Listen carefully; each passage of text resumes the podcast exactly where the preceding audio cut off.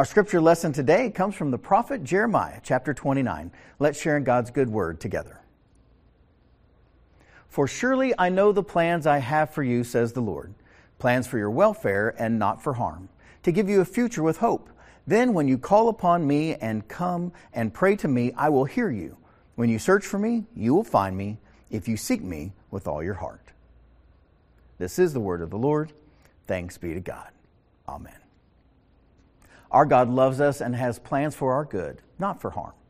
Our God gives us a future of hope, even when we can't see it. More than 20 years ago now, I came across a story about a New York City Transit Authority bus driver that still intrigues me to this day. The bus driver drove his bus on Manhattan Island for 37 years. He drove this bus in some of the worst traffic in the entire world. And he drove his bus from downtown around 6th Street by the bus station all the way up to 116th up by Columbia University, then over a little way and back all the way down to 6th Street block after block, stop after stop. He would do this routine time and time again every day. Up from 6th, all the way up to 116th, over and back down to the island. Probably 20 times a day, five days a week, for 37 years. And then one day, something happened. As he started his 38th year of driving the bus on a cold February morning, he started down at 6th, went all the way up to 116th, and he came back down to 6th. And he discharged the passengers that needed to get off there. The bus driver found himself with an empty bus. Every single passenger had gotten off. He had an empty bus and an empty life.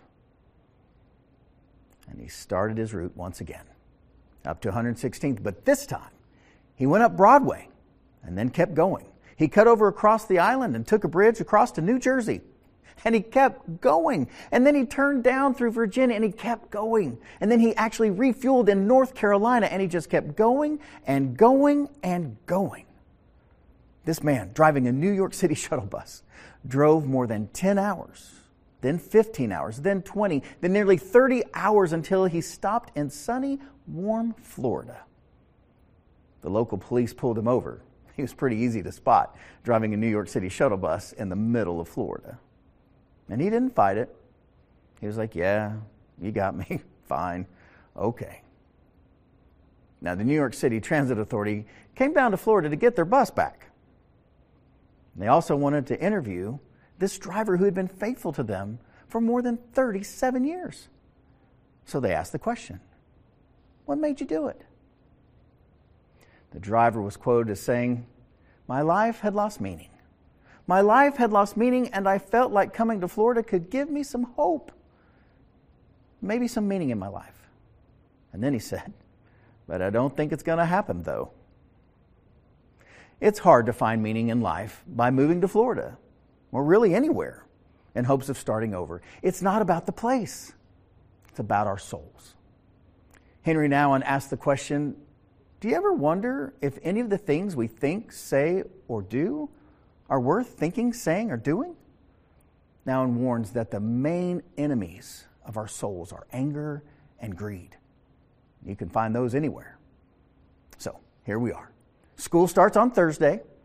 The pandemic is not over, and our kids under 12 are not vaccinated yet. How do we start over in a season like this? We're going to look at what God and the Bible say about starting over in our new sermon series, starting over, and it starts today. I hope you find it helpful. So here we go. Starting over. You see, I want to start with what starting over is not. Starting over is not giving up. Starting over is not leaving. It's not just getting out of town. It's not going to Florida. It's not leaving a bad situation that you're in. It's much more than that. And we need to not mistake those things. Because we have to remember that God is with you right where you are, even when you don't know it. The scripture says this in Genesis 28. It's the story of Jacob. It says, Know that I'm with you and will keep you wherever you go and will bring you back to this land, for I will not leave you until I have done what I have promised you. Then Jacob woke from his sleep and said, Surely the Lord is in this place, and I did not know it. God was with him all along, and God is with you right where you are. Father Anthony, one of the Desert Fathers, all the way back um, in the early centuries, said it like this In whatever place you live, do not easily leave it. And one of the things they, they went on to say as Desert Fathers was if you go somewhere, your demons will simply go with you. That anger, that greed that we talked about a second ago, they go with us wherever we are. It's not about the place, it's about the condition of our soul. So sometimes when we get to start over, it's our choice, it's our opportunity. And I had an opportunity to start over when I moved to New York City in 1989 and 1990. And I know a little bit about that traffic. It was my choice, and it was a thrill. I moved into New York University, NYU, uh, down at Greenwich Village, and it was great. And I had some consequences from those choices, uh, some good, some not so good, but it was a thrill. I loved the chance to start over from little Stillwater, Oklahoma to big old New York City, the Big Apple. And that was a really great time to start over. And I am in a long, long, long, long history of God helping his people start over. God's people have a history of starting over all the way through the Bible. One of the very first things that we know about starting over is um, 1,920 years uh, before Christ was even born, with a man named Abram, soon to be Abraham. Now the Lord said to Abram, Go from your country and your kindred and your father's house to the land that I will show you. God doesn't even tell him where he's going. And I will make of you a great nation, and I will bless you and make your name great so that you will be a blessing. I will bless those who bless you, and the one who curses you I will curse, and in you all the families of the earth shall be blessed. So Abraham went as the Lord had told him, and Lot went with him. And Abram was 75 years old when he departed. 75. Can you imagine? I'm 53. I can't imagine starting over at 75, but it was a blessing. It was a blessing. Our ancestors come from this very story. Think about this Abraham is 75, he's childless, and God says to go to an unknown land, and I will make you a great nation. A great nation with a 70 year old, 75 year old man that doesn't have any children yet. Now, uh, hundreds of years later, we have another start over with Moses. And Moses leads God's people out of Egypt and into the promised land at around 1300 BC. Some scholars say it was 1275. Uh, anyway, it's a long time before Jesus still. And they go from Egypt through the Red Sea to the promised land. And Moses helps himself start over um, out of the Pharaoh's house uh, to the fields where he tends sheep to leading his people through the Red Sea and to freedom.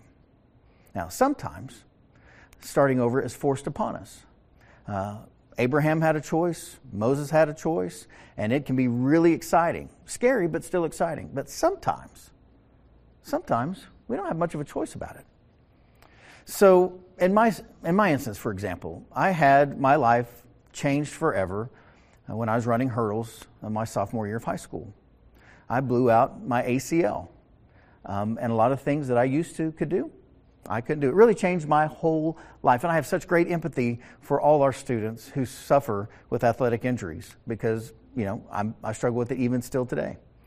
So I learned to walk six different times. When I was a baby, when I was 16 after that accident uh, out in Fairview, again when I hurt my knee again at Oklahoma State when I was 18. And then when I was in ministry at Minco, I was playing Red Rover, Red Rover. Made the pastor come over. I stepped in a hole and had another knee surgery. Now, that was knee surgery uh, number three and learning how to walk number four. And then in 2014, when we were opening this building, this sanctuary, I just had knee surgery, um, the Russell Westbrook surgery, actually. And so I had to get up on that knee again as we were opening the church. And then, of course, in 2019, I had a full knee replacement. I had to start over and start over and start over. And for all of you who've had that experience, you know what I'm talking about. It's both glorious and painful. And part of the pain of it is we're not choosing it. It's something that has happened to us, and we have to figure out how to live with that. Well, the people of Israel also had some things not go their way. There was the northern kingdom of Israel and it fell to the Assyrians in 722 BC. This is the area of what would be modern day Syria today. Here's a map. Uh, you can see Jerusalem over here, all the way over to the left. Um, and here's Syria up here. And then all the way up over here is going to be a really huge Assyrian empire uh, back at that time. And these folks are going to come down. They're going to take these folks um, just north of Jerusalem, actually, and they're going to take these people up here. Uh, the dividing line between the northern kingdom of Israel and the southern kingdom of Judah is nine miles north of Jerusalem. And so, in, in, in 586, the southern kingdom of Judah fell to Babylon in 586. And those folks are going to be taken from Jerusalem all the way over here to Babylon, to the Babylonian Empire, which today would be modern day Iraq. So the northern kingdom in 722 up to Assyria, and the southern kingdom of Judah down to Babylon in 586. Now, it's in this scenario, um, around 586, 600, that a young Jeremiah was appointed prophet to King Josiah in 626 BC. So, roughly 40 years before the fall of Jerusalem. And so, Jeremiah is going to grow and mature and try to save his people um, really from this destruction. And so from 597 to 587 BC, Jeremiah warned King Zedekiah not to revolt against Babylon. God had spoken into his life, into his heart, and he said, You know, this isn't going to end well. Do not revolt against them. You're not going to win. This is going to be terrible for your people. And so he, he told them that. Now, that was not um, very popular. Not then, not now. Try telling your friends that it's not going to go well for them. And nobody really appreciates that, even if it's true. And so, of course, the revolt breaks out. It broke out anyway. And Jeremiah was imprisoned until after the fall of Jerusalem. Did Jeremiah do what God asked him to do? Absolutely. What did he get for it? Jail time. Until his very city was destroyed. And so, what do we do when starting over is forced upon us in the same way it was um, for Jeremiah, for the people of Israel, for the people of Judah, and for us today? Well, one of the things I hope we'll learn um, from our ancestors is this don't listen to voices of false hope promising immediate deliverance. That always happens. Somebody tries uh, to make, you know, a, gain politically by saying that they've got a quick and easy answer. And there's a lot of people that flow to that all the time. Doesn't matter what the, the tragedy is, um, there's always going to be somebody trying to profit from that. And it's been true all the way since the time of prophet Jeremiah. And so I want you to see what happens um, back in the letter that Jeremiah wrote to his people. The Bible says this In that same year, at the beginning of the reign of Zedekiah of Judah, the prophet Hananiah, yep, Jeremiah's not the only prophet, there's actually warring prophets in the political system of the day.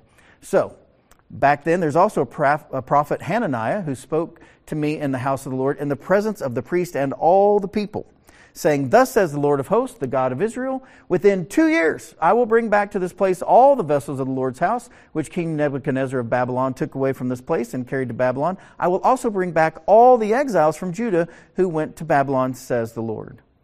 Within two years. It was going to be a lot longer than that.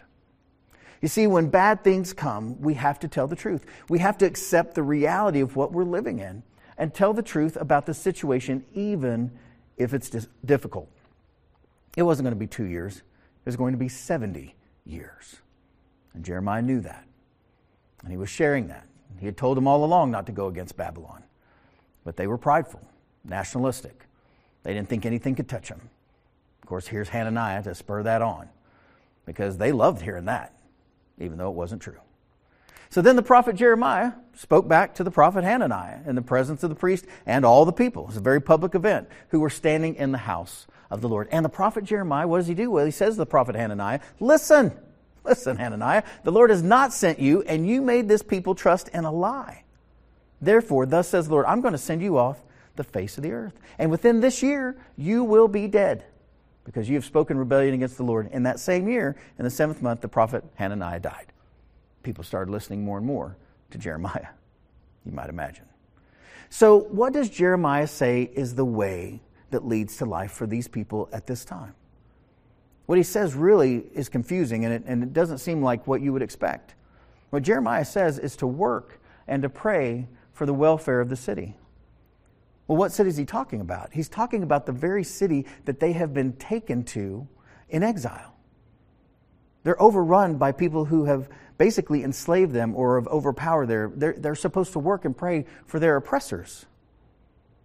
No, nobody likes that, but that's exactly what Jeremiah is saying. It's for their good and for their survivability. These are the words of the letter that the prophet Jeremiah sent from Jerusalem to the remaining elders among the exiles, and to the priests, the prophets, and all the people whom Nebuchadnezzar had taken into exile from Jerusalem to Babylon. He says, Seek the welfare of the city where I've sent you into exile, and pray to the Lord on its behalf, for in its welfare you will find your welfare. And of course, that makes sense. That's absolutely true. Wherever you live, what's going on around you, particularly the people who have authority over you, you want it to go well with them because as it goes well with them, it goes well with you. God's trying to protect us all the time. God's trying to help us all the time. But sometimes we have to get out of the way. And the other thing is, we have to remember that God is God and we are not. And so God's promises, while true, they come true in God's time. It's not on our timetable. No, it's not going to be in two years like Hananiah promised. It's going to be 70 years, a full lifetime of that day. For thus says the Lord Only when Babylon's 70 years are completed will I visit you. And I will fulfill to you my promise and bring you back to this place. For surely I know the plans I have for you, says the Lord plans for your welfare and not for harm, to give you a future with, say it with me, hope. But that hope is something that's going to happen both now, as they pray for their city and their captors, all the way for 70 years, something they'll never see. Because people of that day understood 70 years to be the period of a lifetime.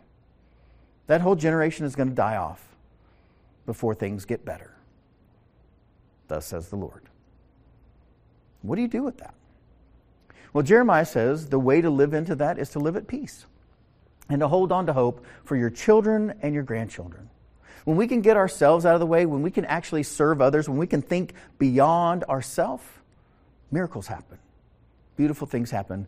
Peace comes, restoration comes to us. Then, when you call upon me, come and pray to me, I will hear you, God says. When you search for me, you will find me, God says. If you seek me with all your heart, I will let you find me, says the Lord, and I will restore you. Your fortunes, gather you from all the nations and all the places where I've driven you, says the Lord, and I will bring you back to the place from which I sent you into exile. God's going to bring them back to Jerusalem. And of course, we know the, the temple will be rebuilt. There will be a temple in Jesus' day. The people will come out of exile, both um, from Assyria, from the north, and from Babylon and the south. This hope, it's powerful, and it changes the world. Archbishop Desmond Tutu says it like this Hope is being able to see that there is light despite all the darkness. What is this hope that the Bible talks about? What is this hope that Bishop Tutu um, lifts up for us? Well, according to Joseph Belezzo, he says it like this Hope is the bridge between the impossible and the possible. Isn't it great? Hope is the bridge between the impossible and the possible. But, friends, make no mistake, hope is not a wish. It's not a wish. When you say, oh, you know, I, I hope it doesn't rain tomorrow, well, that's not hope, that's a wish. You can't determine whether it rains tomorrow. That, that's not in your power. That, that's a wish. So we have to get past this notion that we can just say we hope for something when it's really a wish. No, hope is a verb. Hope is an action. Hope has intention. Casey Gwinn and Chan Hellman in their book say this Hope is the belief that your future can be brighter and better than your past, and that you actually have a role to play in making it better. Yep, hope is a verb, hope is an action, hope is an act. It's something that you do. Will you say this with me? Hope is an act. It's something that we do together. We work for the good of ourselves and others, for our community, for our city, wherever we may live. And I love the way Rick Snyder says it. He says, Hope means you can get there from here. You can get there from here. As you hold on to hope, you can begin to see. You just take one step and you trust God with the next, and then you take another step and you trust God with that, and before you know it, you can get there from here. And the thing about our faith and our ancestry is this Judeo Christian hope. It's not in ourselves, it's not us pulling up by our bootstraps. It will take our best effort, but we don't do it alone. We do it by the grace and the power and the help and the mercy of God. In the early church, Paul wrote to the early church in Rome um, with these words Therefore, since we are justified by faith, we have peace with God through our Lord Jesus Christ, through whom we have obtained access to this grace in which we stand. And we boast in our hope, not in ourselves, we boast in our hope of sharing the glory of God. And not only that, but we also boast in our sufferings, knowing that suffering produces endurance, and endurance produces character, and character produces hope. And hope does not disappoint us because God's love has been poured into our hearts through the Holy Spirit that has been given to us. We hope through the power of the Holy Spirit. We hope through the risen Jesus Christ. David Brooks writes about discovering incredible stories of hope in the hardest of circumstances. He writes Vaclav Havel grew up in a communist Czechoslovakia. Havel was thrown into prison in 1977 for his dissident activity and discovered that material reality is not the fundamental driving force in human history. Havel concluded that spiritual reality is that fundamental driving force. While in prison, in prison, Havel found an unbounded joy at being alive, at having been given the chance to live through all he lived through. Havel wrote, I was flooded with a sense of ultimate happiness and harmony with the world and with myself. I was somehow struck by love, he wrote, from prison. In another instance, Viktor Frankl experienced life in Nazi concentration camps as a constant assault on his dignity. He found that he couldn't control his life, but he could control his responses to what was imposed upon him. And his life became not only a physical struggle, but a spiritual one as well. A struggle to protect his own humanity from the dehumanizing conditions that surrounded him. Frankl discovered that while the body grows according to what it consumes, the soul grows by the measure of love it pours out. Frankl wrote, We who live in concentration camps can remember the men who walked through the huts comforting others, giving away their last piece of bread. They may have been few in number, but they offer sufficient proof that everything can be taken from a man but one thing to choose one's attitude in any given circumstance to choose one's own way. Friends, there's a power and a dignity and a peace that defies all understanding that comes from God, even in prison and even in a concentration camp. So there is this Judeo Christian hope that's not in ourselves, it's in something much greater than ourselves. But as Christians, friends, our hope, our hope is in Jesus. Will you say that with me? Our hope is in Jesus. And Paul writes again to the early church. He says, For while we were still weak, at the right time, Christ died for the ungodly, for you and me, before we did anything good. Indeed, rarely will anyone die for a righteous person, though perhaps for a good person someone might actually dare to die. But God proves his love for us, and that while we still were sinners, Christ died for us. Much more surely, then, now, that we have been justified by his blood? Will we be saved through him from the wrath of God? For if while we were enemies, we were reconciled to God through the death of his son, much more surely, having been reconciled, will we be saved by his life. Friends, we are saved by the life of Jesus. We worship not a martyr, but a Savior. Jesus Christ, our Lord and Savior, the one risen from the dead, ascended, who sits at the right hand of God the Father Almighty to judge the living and the dead. So, how do we live into this hope? This hope of the resurrection, this hope that stands in the face of hardship and persecution and very difficult circumstances. Well, I want to offer up two action steps for us this week. The first is this to seek the good of someone you think of as enemy. Someone who doesn't think like you. What would it be like for we, the people of God, in this day, to hear the words of the prophet Jeremiah again, that we would actually seek the good and the welfare of our city, both people that think like we do and those who do not, even those who might have brought us into a place that we didn't want to be, right? Even those who have deported us and taken us to places we don't want to be. That person, how can we bless them? How can we seek the good of that person? Because that changes the world. A second thing we might offer up today is that this week, as we face going back to school, we face starting over, rather than simply tolerating the unfortunate circumstances of the pandemic, Right? I mean, we're all trying to do that. We're all just trying to get by. We're all trying to tolerate it. But rather than that, what if we actually intentionally act to comfort and care for someone affected by it? What could you do this week to show care and concern and grace for frontline workers? What could you do for teachers and administrators and students who are going back into an unprecedented time where they're not sure quite what to do? They're having to make it up as they go to do the best they can with what they have. What could you do? Not to just be a bystander or uh, a commentator or a spectator around these issues, but what if you actually held on to hope and acted intentionally to comfort and care for someone affected by what's going on today? I hope you will. Hold on to hope, friends, as we start over this year. In Jesus' name. Amen. Amen. Let's pray together.